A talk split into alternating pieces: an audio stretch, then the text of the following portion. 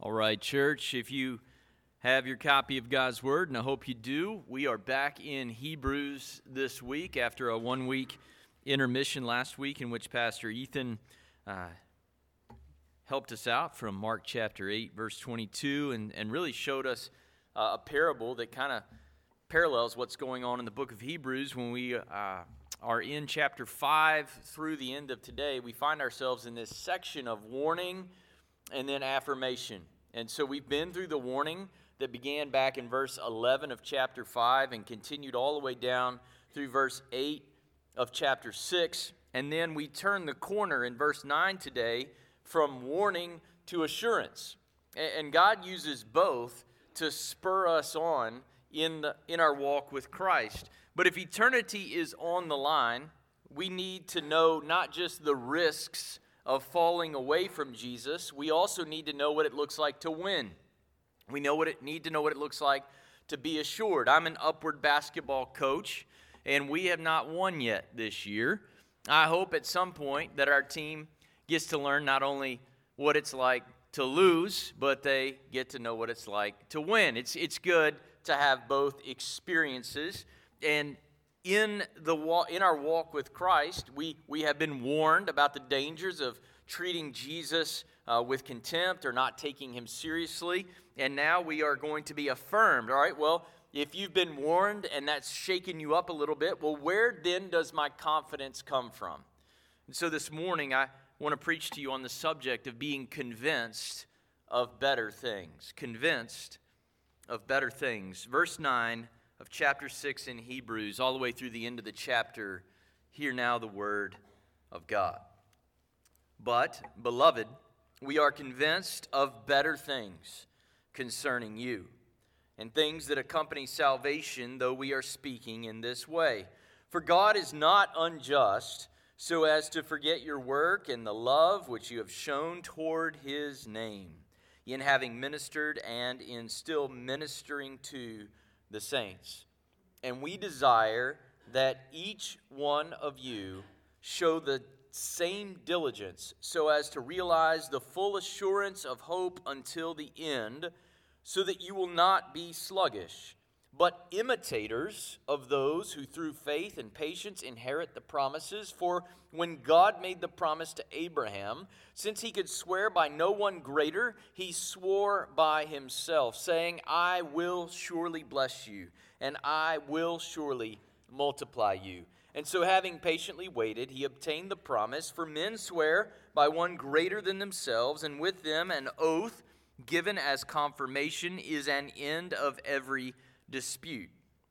In the same way, God, desiring even more to show to the heirs of the promise the unchangeableness of his purpose, interposed with an oath, so that by two unchangeable things in which it is impossible for God to lie, we who have taken refuge would have strong encouragement to take hold of the hope set before us.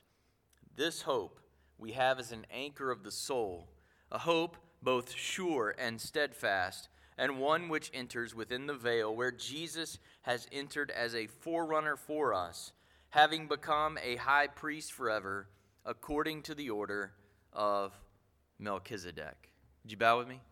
God in heaven, thank you that you not only give us warnings about the dangers of falling away, but you give us how it is that we can live lives that, that are lives that are convinced that we belong to you lives that are assured, lives that are full of your purpose and your hope. God, we pray that we would see better today how to flee the world and cling to the hope that you have for us, seated in the heavens. His name is Jesus. We ask it in His name. Amen. So this morning, we've read in verse 9. I'm going to give you the what I call the DJPV. That's the Daniel James Palmer version of verse 9. My, my translation of this verse is this If we are speaking like this, that's the first thing he says. In, in the translation I read, it puts it at the end, but he acknowledges look, I've been really harsh. I've been giving you some severe warnings. If we are speaking like this, beloved, we are convinced or persuaded of better things in your case. Remember last two weeks ago, he's talking about those who fell away, but in your case, we're convinced of better things, things that are genuinely connected to salvation. And then in verses 10 through 20, he describes for us the convinced life or the assured life. He tells us why he's convinced of better things for his readers. And if those are the things that lead him to being convinced that they are a part of the family of God, then we can learn from those things as well. We have a roadmap, if you will, in Hebrews chapter 6, 10 through 20, for living with confidence that we truly belong to Christ. So this morning we see in verses 9 through 20 these things to be convinced or to live convinced that we will inherit God's salvation. We must serve and love one another for the sake of God's name. We must serve and love one another for the sake of God's name. Secondly, we must imitate the faith and the patience of the saints who've trusted God, and in particular, those who've, who've come before us. And thirdly, we must run or flee self reliance and rely upon the promise of God fulfilled in Christ, our forever high priest. As a quick aside, I just want you to know I'm grateful. I'm, I'm very grateful for this passage of Scripture on the heels of a whole bunch of warnings.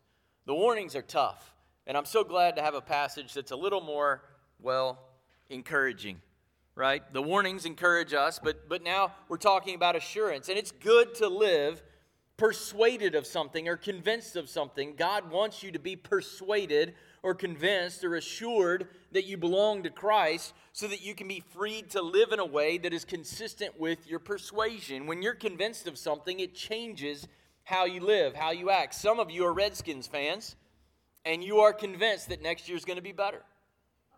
So you're going to watch at least the next nine weeks next year, and then you'll probably turn it off once more and say, There's always next year. But you just keep coming back with the assurance that one day the Redskins will be worth something. Well, praise God. He's not the Washington Redskins, He's God. He's faithful and true and does not fail to keep His promise. And He wants us to know because He is God and He keeps His promises, we can live assured. And when we really know God, it manifests itself first in that we serve and love one another for the sake of God's name. In verse 9, we see that little word, that timely word, that beautiful word, beloved. Although I speak to you in this way, beloved. Beloved. Beloved by who? Who, who loves this church? Who loves these people? Who loves us? God loves them. He's saying, Let me remind you of who you are in Christ. You're beloved by God. You know the self giving agape love of God. And when you know, when you really know the self giving love of God, it changes you. It will not leave you the same. It leads you to move from trying to earn or deserve or to manipulate God's love and instead just love Him for what He's already given to us in Christ. As John says, we love because He first loved us. Real salvation, true salvation brings to our hearts real love from God that leads to real love for God that is demonstrated and proven through work and love for the saints. Verse 10. Verse 10 shows us that God sees the work. The word literally means toil. He sees the toil and the agape, self giving love that we have shown to the saints in the past and that we are still showing even now to the saints. Saved people, assured people love their local church. They love it, they would die for it. They love the saints. God sees the fruit of our lives and rewards it in eternity. He sees what you're doing, and He knows that didn't come from you. He knows it comes from God. And some of you this morning might say, Well, I still need to find a place of service. Did you know there's a sign me up card in the pew rack in front of you? And it's got a lot of ways that you can spend your life serving and loving the brethren. You might want to grab one of those and pray over it this week and bring it back and put it in the offering plate next week. You might want to hand it to an usher as you walk out the door. Now, let me be clear our works don't save us. But our works and our love do give evidence that we are truly saved. James says it this way faith by itself, if it does not have works, is dead. The New Testament is very clear. It is consistent in saying that a genuine love for God will always lead to a genuine love for the church. We are, of course, supposed to love our neighbor and love the lost, and the lost know that salvation is real by our love for one another. And the reason that many Christians struggle with their assurance of salvation is because they are not actively loving their church. As Jesus says, By this all men will know that you are my disciples if you have love for one another. John 13, 35. You see, church, our witness in the world, our testimony out there, doesn't just come with words spoken, as important as those words are. It also comes from our works and our love for one another that differentiates us from the world. Now, let's recall that Hebrews is written to the church facing intensifying persecution. So the church is tempted to abandon the priority of serving and loving the family of faith and to just back out and just do what's comfortable and easy for their family. So in verse 11, Hebrews says this show the same diligence. Do you see that in verse 11? Keep it up. And then look at what he says each one of you. Not just the pastors, not just the deacons, not just the retirees who come to prayer meeting at 9 o'clock on Wednesday morning.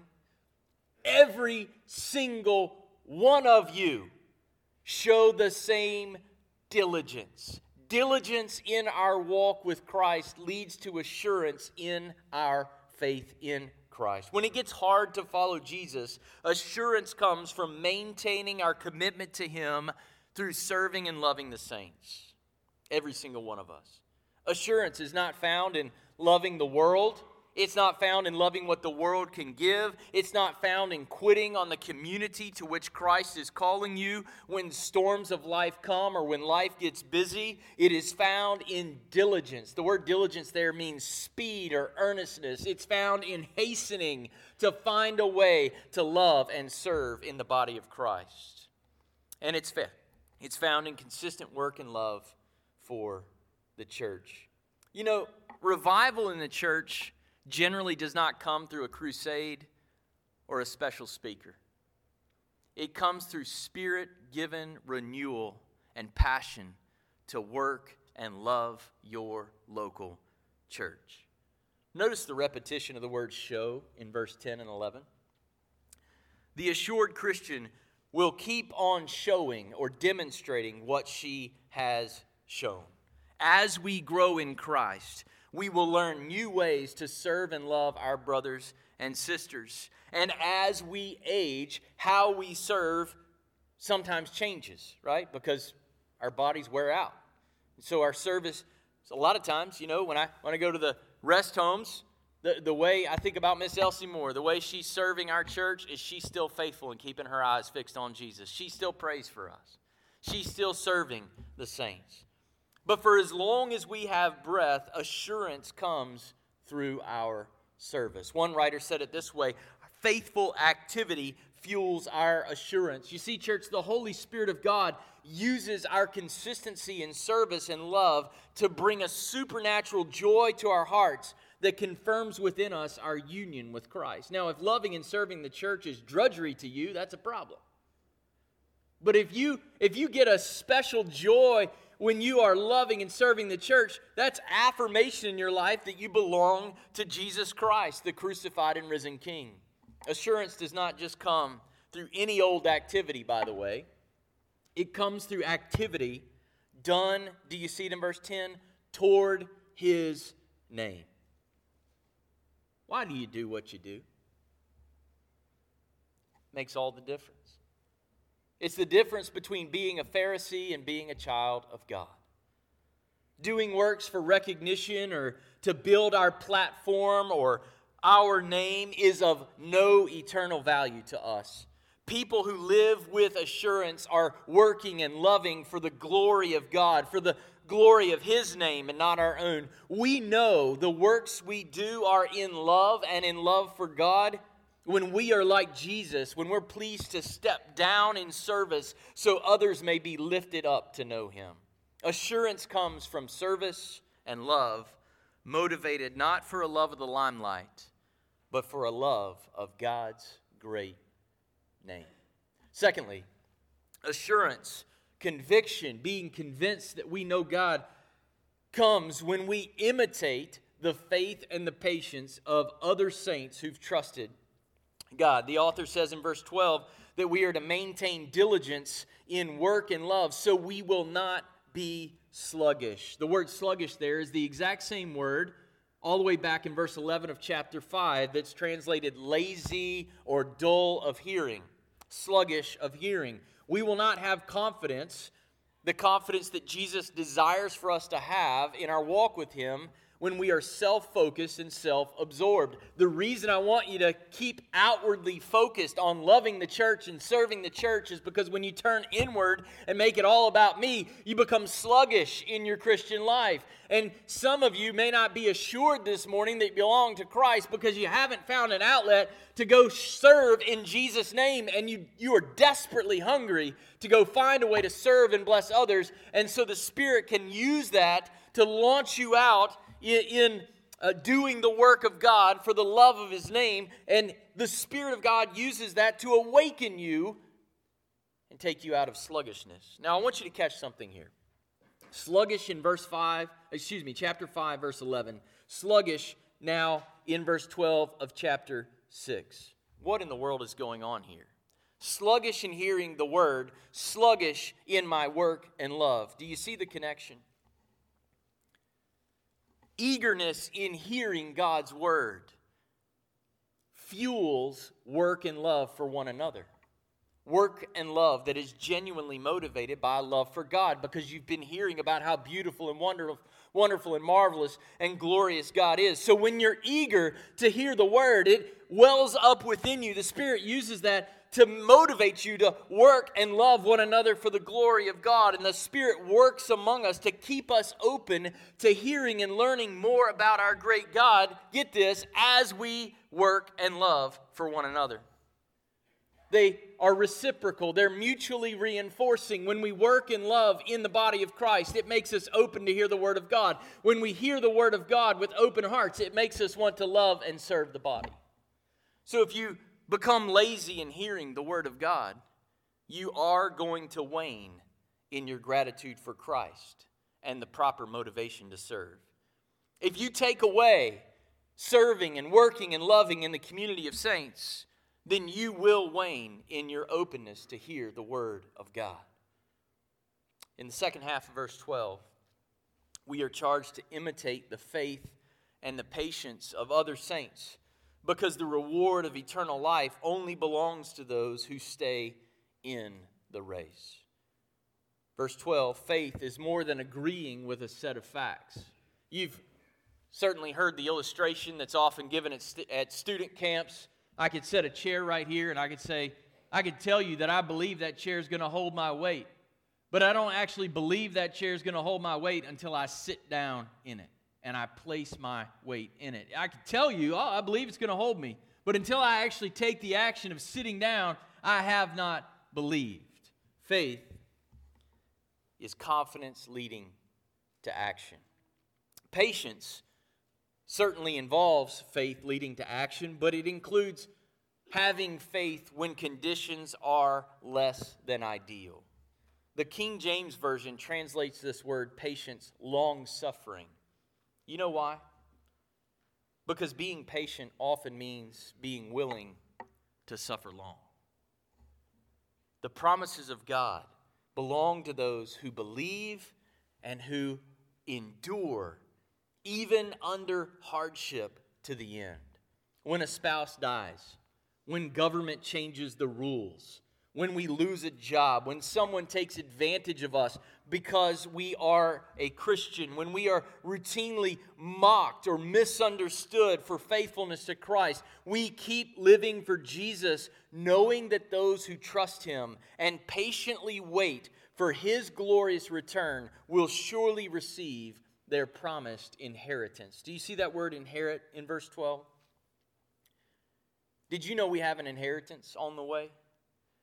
It is reserved in the heavens, it is secured by the blood of Christ. What an amazing inheritance we have. Ephesians 1:18 says it's glorious. Hebrews 9:15 says it's eternal. It is imperishable, it's undefiled, it's unfading, it's kept in heaven. It's kept secure for us until the day of salvation is ready to be revealed at the last time. It's an inheritance of the saints in light. Colossians 1:12. The Lord will give us the reward of inheritance. Colossians 3:24. The Christian inherits everlasting life. Matthew 19:20 29. Salvation, Hebrews 1 14, and the forever kingdom, Matthew 25, 34, in which we will be joint heirs with Christ in relation to the entirety of creation, Romans 8, 17 through 21. Where will this be? In the new heavens and in the new earth, where Christ himself will make all things new, Revelation 21, verse 1 and 5. We have a sure hope of an inheritance through the blood of Christ our King. To stay in the race, to stay in the race means when the storms of life come, we do not look at the waves, but we look to the Savior. Assurance comes not from what we do, but from what Christ has done. And it belongs to those who take the long view in life. I don't know what you're facing right now, but Jesus does. And it does not alter the inheritance that he promises to those who faithfully and patiently endure to the end. Christ is enough, and we look for his return, even in the storm, even in the darkest of days. And you know what? We need examples. We need examples to know what this looks like, which is why the author introduces to us in verse 13 Abraham. Now, this is one example of faith, and it's a preview of coming attractions. I love how the author of Hebrews structures his book because when we get to chapter 11, we're going to get to the famous Hall of Faith chapter where we get just example after example after example. But right now, he's given us a little teaser, a little appetizer, right? Let, let's consider Abraham and the faith and patience of Abraham. And, and as we do that, what he's going to show us in this final point is that we must run from self reliance and rely upon the promise of God fulfilled in Christ, our forever high priest. Now, I want to I want to take a brief time out for, for just a moment in the flow of this argument and point out something pretty neat. We, we've been talking about the fact that Jesus is the high priest who's greater than all the, the, the Levitical priests, right? That, that's the argument he's been making. And then he says, I don't think you're going to understand my argument, so I got to take a time out. I'm going to give you some warnings. Then I'm going to give you some assurance. And then we get to verse 20, he reintroduces Melchizedek. And then in chapter 7, he's going to talk even more about Jesus being this great high priest who's better than all the Levitical high priests, which, when did they come about? They came about under Moses at the covenant at Sinai. So look at what the author's doing. He's like, if you think, if you think for a moment you can run back to the New Testament and figure out a way to do away with your need for Jesus, you're crazy. And to prove that you're crazy, I'm going to go back not to Moses, but to Abraham, who was long before Moses, and I'm going to show you that salvation has always come through faith and patience in the promised Son of God. God gave promises to Abraham that he obtained not through a sacrificial system, but by faith and patience in God's provision of a promised son.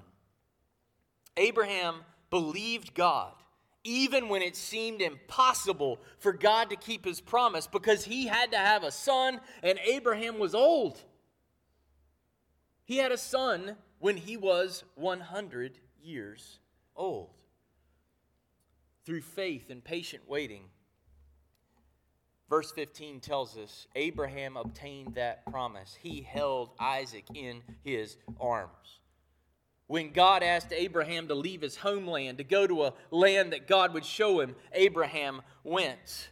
When God promised a son who would one day be the source of blessing to every family on the planet, Abraham believed God and he patiently waited. God, I'm 60. God, I'm 70. Uh, God, I'm 80. Still waiting. He kept waiting. And when he was 100, Isaac came. Schreiner says this though there were ups and downs in his life, was Abraham perfect? No, he wasn't perfect. He lied about who Sarah was twice. You know what he did with Hagar to try help God along? God, I believe you, but maybe you need a little help. Right? We've all tried to help God out, haven't we? Take God's will into our own and just, you know, God, I think this plan for my life would be great. I'm tired of waiting for this to work out over here. You haven't given me release yet, but, you know, I'm just going to help you out, God.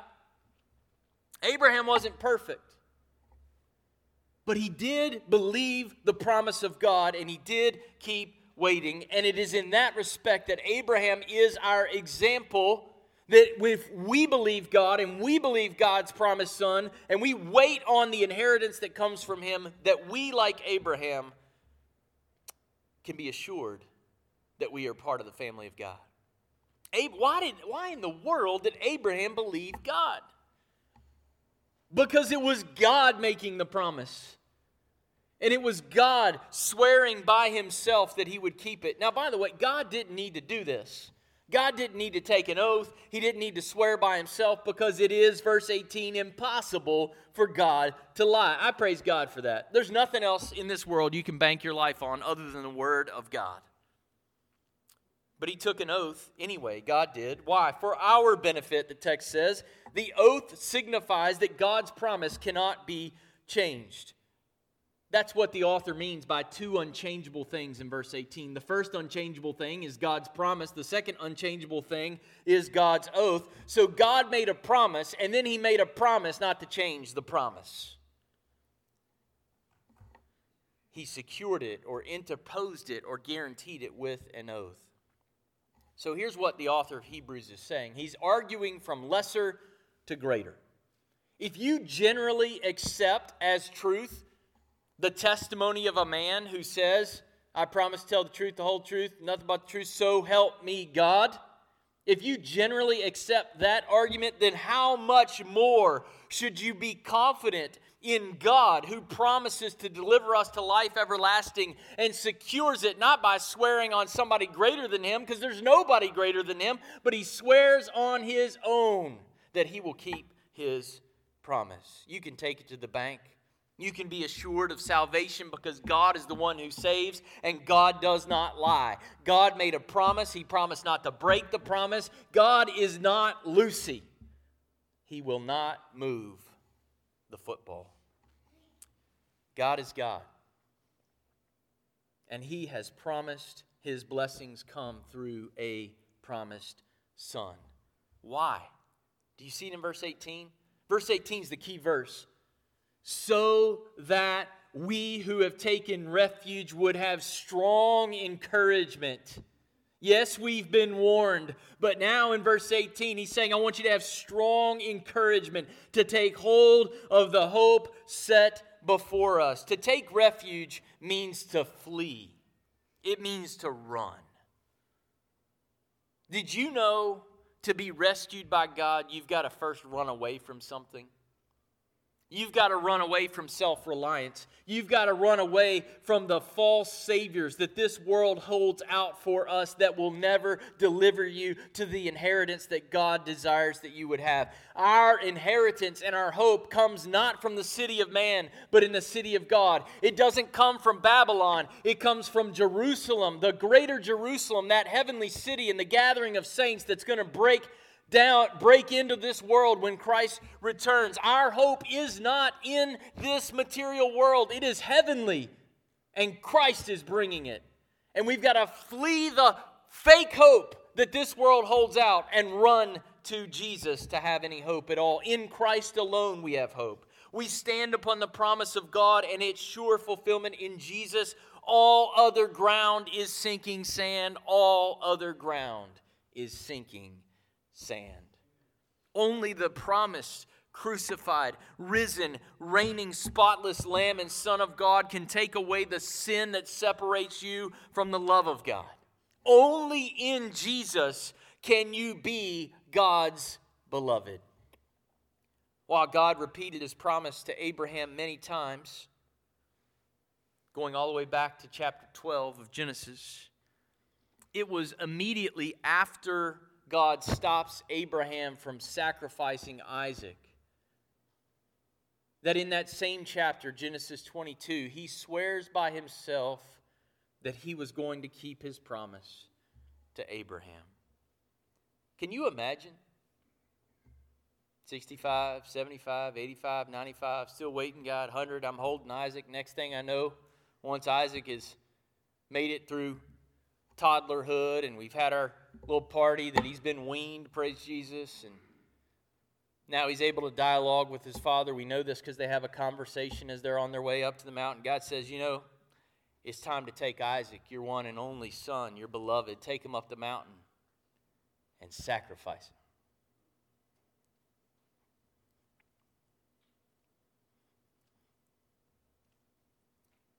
And Abraham goes.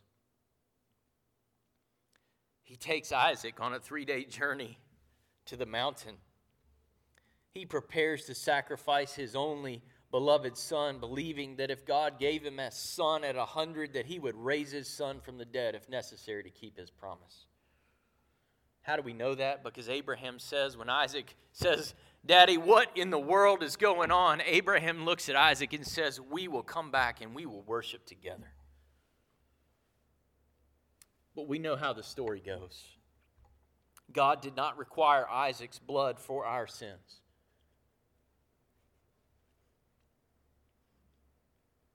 He had a better son yet to come. God stopped the sacrifice so that it would be a sign of greater things to come, a better sacrifice through a better son who's the fulfillment of God's promise to bring blessing through a son. God did not pour out his righteous fury against sin on Isaac, he poured it out on Jesus. The Son of God and the seed of Abraham. Jesus is the Son that Abraham was hoping for, and Jesus has come and all who believe in this Son and wait for his blessings that come in him have confidence in this world that we will reign with Jesus in the world to come. Church, the assurance of salvation belongs to those who trust in and wait for Jesus, the promised, crucified, raised, ascended, and soon returning Son. This is why in verses 19 and 20, very quickly, Hebrews moves from the hope that we have by way of God's promises in His Word to the hope that we have by way of Jesus who fulfills God's promise word. Did you know that Jesus is hope?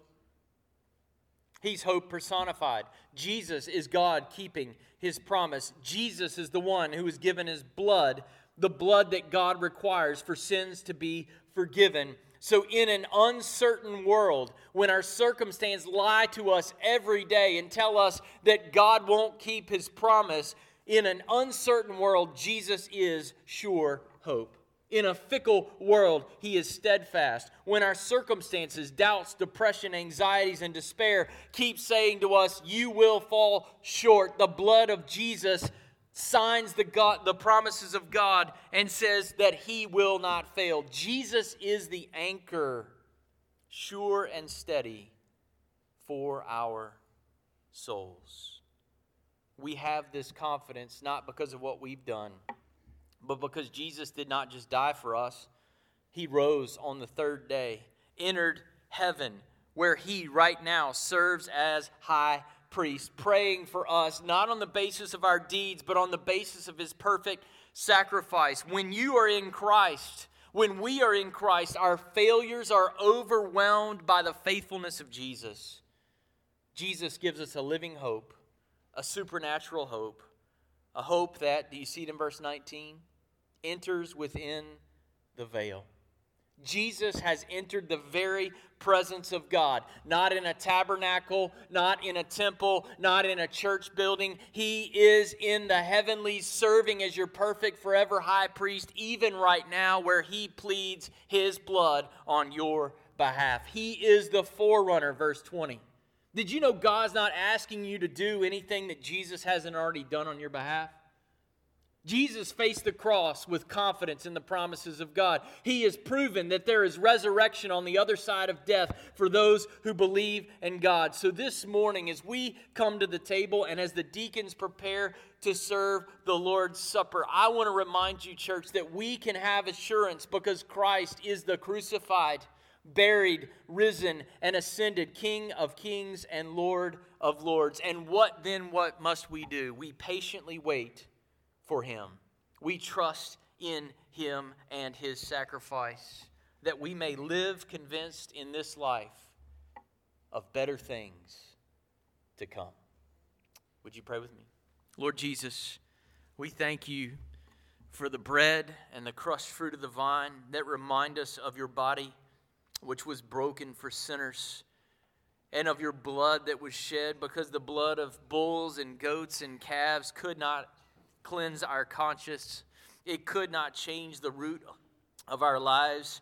Only the blood of the spotless, sinless Son and Lamb of God could take away the sin of the world. And so today, God, we pray that as, as we enter into this special time, God, that you would remind us that we need more than to just think about Jesus. We need to have Jesus totally overwhelming and our lives, God, that we, that we need to be consumed with Christ and his promise and the inheritance yet to come because of his faithfulness, because of his high priesthood. We ask it in Jesus' name. Amen.